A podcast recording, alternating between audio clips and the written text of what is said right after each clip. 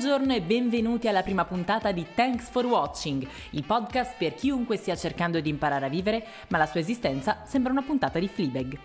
Costantemente ricevi nuove lezioni sulla tua incapacità e inettitudine all'esistenza? Bene, è il podcast che fa per te. Qui è Alice che vi parla e so che diventerò la voce del vostro inconscio. Quindi togliete il guinzaglio alle angosce quotidiane e fatele ballare insieme alle mie, perché se la sfiga ci vede benissimo, beh, nascondiamoci meglio noi. Questo è il podcast di tutti coloro che brancolano nel buio, quelli che come me non sanno come prendere delle buone decisioni. Immancabilmente ogni volta la strada che scelgo è la peggiore, come quando alle 6 del mattino prendi un kebab completo con cipolla. È un'ottima scelta sul momento, pessima quando ti svegli coi crampi 4 ore dopo. Però siamo anche un po' speranzosi perché sappiamo che per la legge dei grandi numeri prima o poi, una volta, ci azzeccheremo. Perché si sa che lamentarsi ci libera, ci sfoga e se poi incontriamo qualcuno che condivide le nostre stesse paranoie, siamo a cavallo. Questo quindi deve essere il manifesto di uno sfogo generazionale, quello degli under 30. Noi non siamo soddisfatti. Come possiamo esserlo? Viviamo nella costante incoerenza del progresso mondiale. Il mondo sta cambiando e capire sempre tutto subito è difficile. Cioè, noi sentiamo il peso del cambiamento climatico, ma non possiamo permetterci le auto elettriche. Sentiamo il peso della conquista dei diritti civili, ma ridevamo inconsapevoli alle battute velatamente omofobe di Friends. Andavamo in manifestazione contro lo sfruttamento del proletariato, ma guadagniamo 2 euro all'ora. Ci mancano quindi le basi per avere un vero ordine mentale e questo si traduce in un disagio costante che ci fa sempre sentire in qualche modo nel posto sbagliato.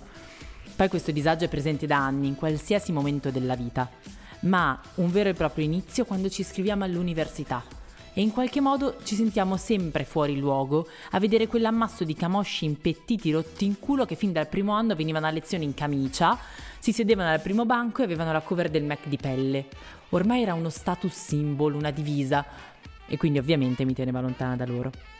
Adesso, cioè io non è che voglio fare la ribelle che sta lontana dai secchioni, fa un po' troppo anni 90, fa un po' troppo Mean Girls, però anche voi, dopo due palle di lezione sul diritto bancario, che ovviamente tutti frequentavano per avere un po' di sconto sul programma, non potete uscire e continuare a parlare del contratto di conto corrente. Parlate degli spritz, parlate di cosa avete fatto ieri sera, non del contratto di conto corrente, dai. Ma io mi ritenevo anche una persona socievole e che ho mollato il colpo quando ho visto che due facevano la competizione dei voti. Io ho preso 26 di qua, tu hai preso 28 di là e si prendevano in giro perché non avevano preso un voto abbastanza alto. Ecco. Quindi gli amici che mi sono fatta giurisprudenza non superano il numero di 15 in 5 anni. Quindi, dopo aver attraversato quella foresta di rovi che è l'università, ci ritroviamo miseramente lanciati in un mondo del lavoro che ovviamente è affollato come un mercato di Bangkok e ci bullizza menandoci con parole come propensione al sacrificio, non retribuito, proattività. Se vagamente ti balena per la testa di rifiutarti di accettare un'offerta di lavoro a quelle condizioni, immediatamente ti senti un parassita della società. Perché hai fatto sperperare ai tuoi genitori per 5 anni i soldi faticosamente guadagnati col sudore della loro fronte. Ed è un attimo che ti assale il senso di colpa. Inizi ricordandoti i pomeriggi a fumare canne inchiostro, per poi ricordare la lite per il train latino al liceo e finire a quattro anni quando hai pasticciato il libro preferito di tua mamma. Perché l'ho fatto? Perché? Noi trasportiamo una croce enorme noi accettiamo le vostre offerte di lavoro perché non vogliamo deludere le aspettative degli altri che ci vedono affermati e con un mutuo a tasso fisso. Ci convinciamo che la sofferenza è l'unica forma di redenzione a quella volta che il pennarello azzurro era troppo in palette per non essere trascinato sulle pagine ingiallite del libro di mamma. Rientra tutto in questo.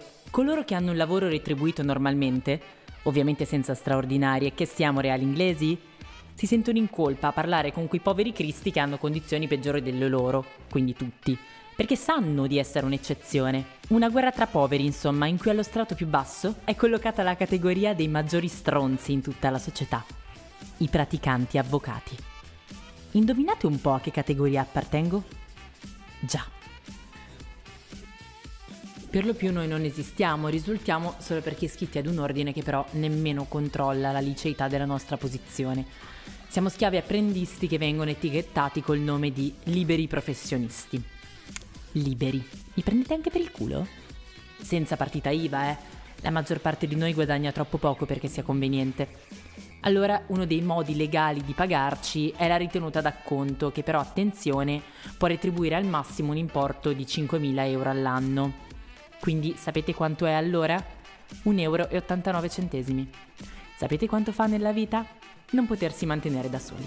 Insomma, avere 26 anni può anche essere bello, se non sei un praticante avvocato con decisamente poca vocazione per il mestiere, che riceve meno di 500 euro al mese per 13 ore di lavoro al giorno.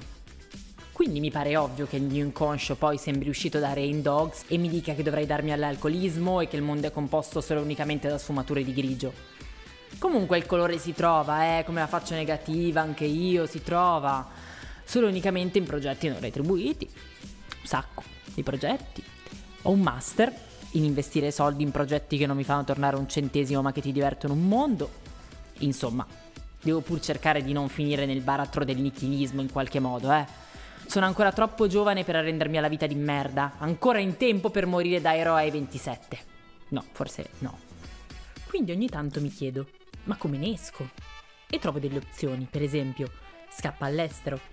Certamente voglio scappare all'estero, mi sembra ovvio che se posso fare la hipster a Berlino o ad Amsterdam non me lo faccio ripetere due volte. Ma qui arriva un problema non indifferente. Con quali soldi? Devo ripetere la mia invettiva sul lavoro precario? No? Non sono necessari i soldi, vai a fare il workaway e te la cavi. Sì, ma come pago il biglietto? Come mangio i primi giorni?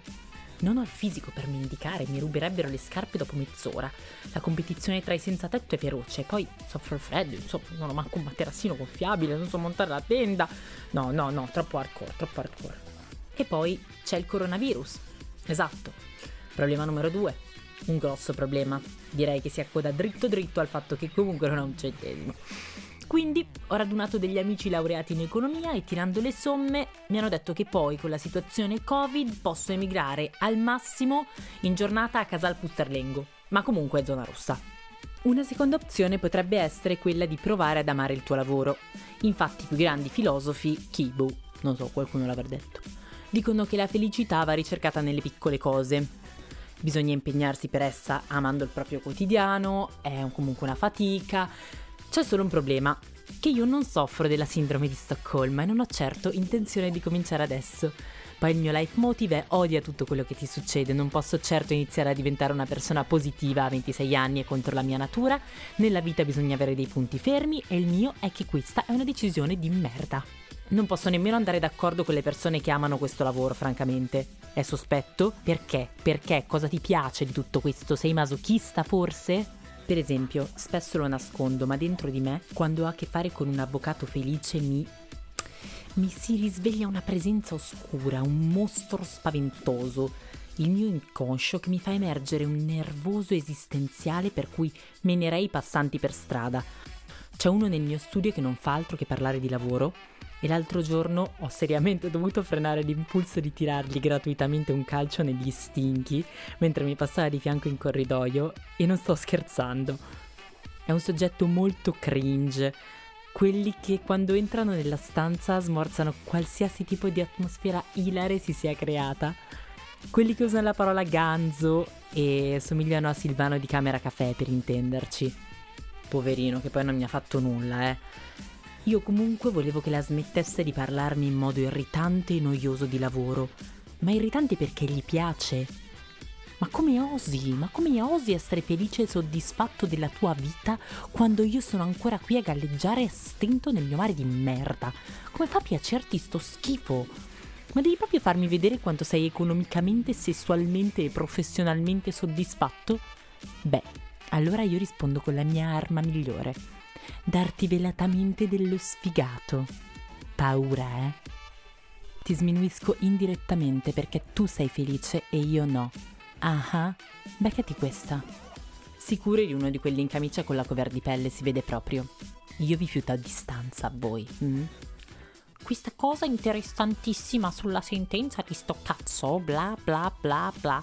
Poi continua sempre a ripetere la parola interessante come se la ripetizione rendesse effettivamente quella cosa interessante. No, No, non lo è, cazzo, non lo è. No. E io nel frattempo cerco di capire se posso avere una qualche attrattiva sessuale, giusto per rendere un po' più divertente e piccante la giornata e superare viva quella conversazione. Ma no, ho il rigetto per chi è soddisfatto della propria vita. A me piace chi annaspa. In realtà queste persone le detesto perché non capiscono cosa secondo me è la vera felicità. Questo genere di persone sono da evitare perché vi faranno discorsi da vecchi, tipo eh non mi diverto più come allora, eh ne è passato di tempo, eh gli anni passano, sai. Io odio i nostalgici. Secondo me sono l'apoteosi del pessimismo, ti rendono la vita una palude putrida senza via di uscita, ti soffocano con i loro ricordi, ti rendono schiavo del tempo, ti costringono a pensare alla caducità delle cose con una sola frase.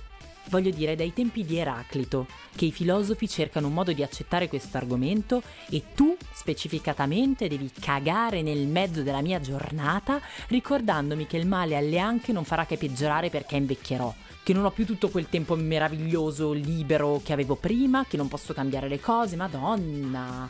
Solo a dirlo mi sale l'ansia. I nostalgici sguazzano nella loro memoria senza avere voglia di farsi un tuffo in acque fresche. Sono quelli che hanno fatto una ragazzata a 18 anni e ve la racconteranno come la cosa più divertente al mondo fino ai 45. Pronto? Guarda che puoi ancora uscire di casa e avere una vita i nostalgici dei bei tempi andati a 30 anni. Ma ce la fate? Ma sta gente scopa coi calzini e paga pure le strisce blu. Ma perché non concepite che puoi sbronzarti e avere una vita da ricordare anche a 30? Ma anche a 50, eh, anche a 80 intendo. Non bisogna per forza guardarsi indietro, ecco. Si può guardare anche avanti, come se tutti i loro sogni smettessero di essere realizzabili all'età che hanno. No, no, non è così, si era diversi. Io a 17 anni ero più magra, ma ora sono decisamente più sveglia. Ogni fase ha le sue positività e negatività e il divertimento può arrivare in qualsiasi momento. A parte quando hai a che fare con sti soggetti che ti fanno venire voglia di limonare un pipistrello intriso di SARS-CoV-19. Comunque io li invidio quelli come il nostalgico che hanno capito la loro strada fin da giovani, eh. Veramente, almeno non vi ritrovate a brancolare nel buio post università come me prendendo strade a caso. Io procedo a tentoni. Per la legge dei grandi numeri, prima o poi una cosa giusta la farò, no? Bah, il problema sarà poi riuscire a cavalcare l'onda della scelta giusta, non sarò pronta, aiuto. Comunque, nell'attesa di quel momento, potete sempre godervi le mie pessime decisioni nel prossimo episodio.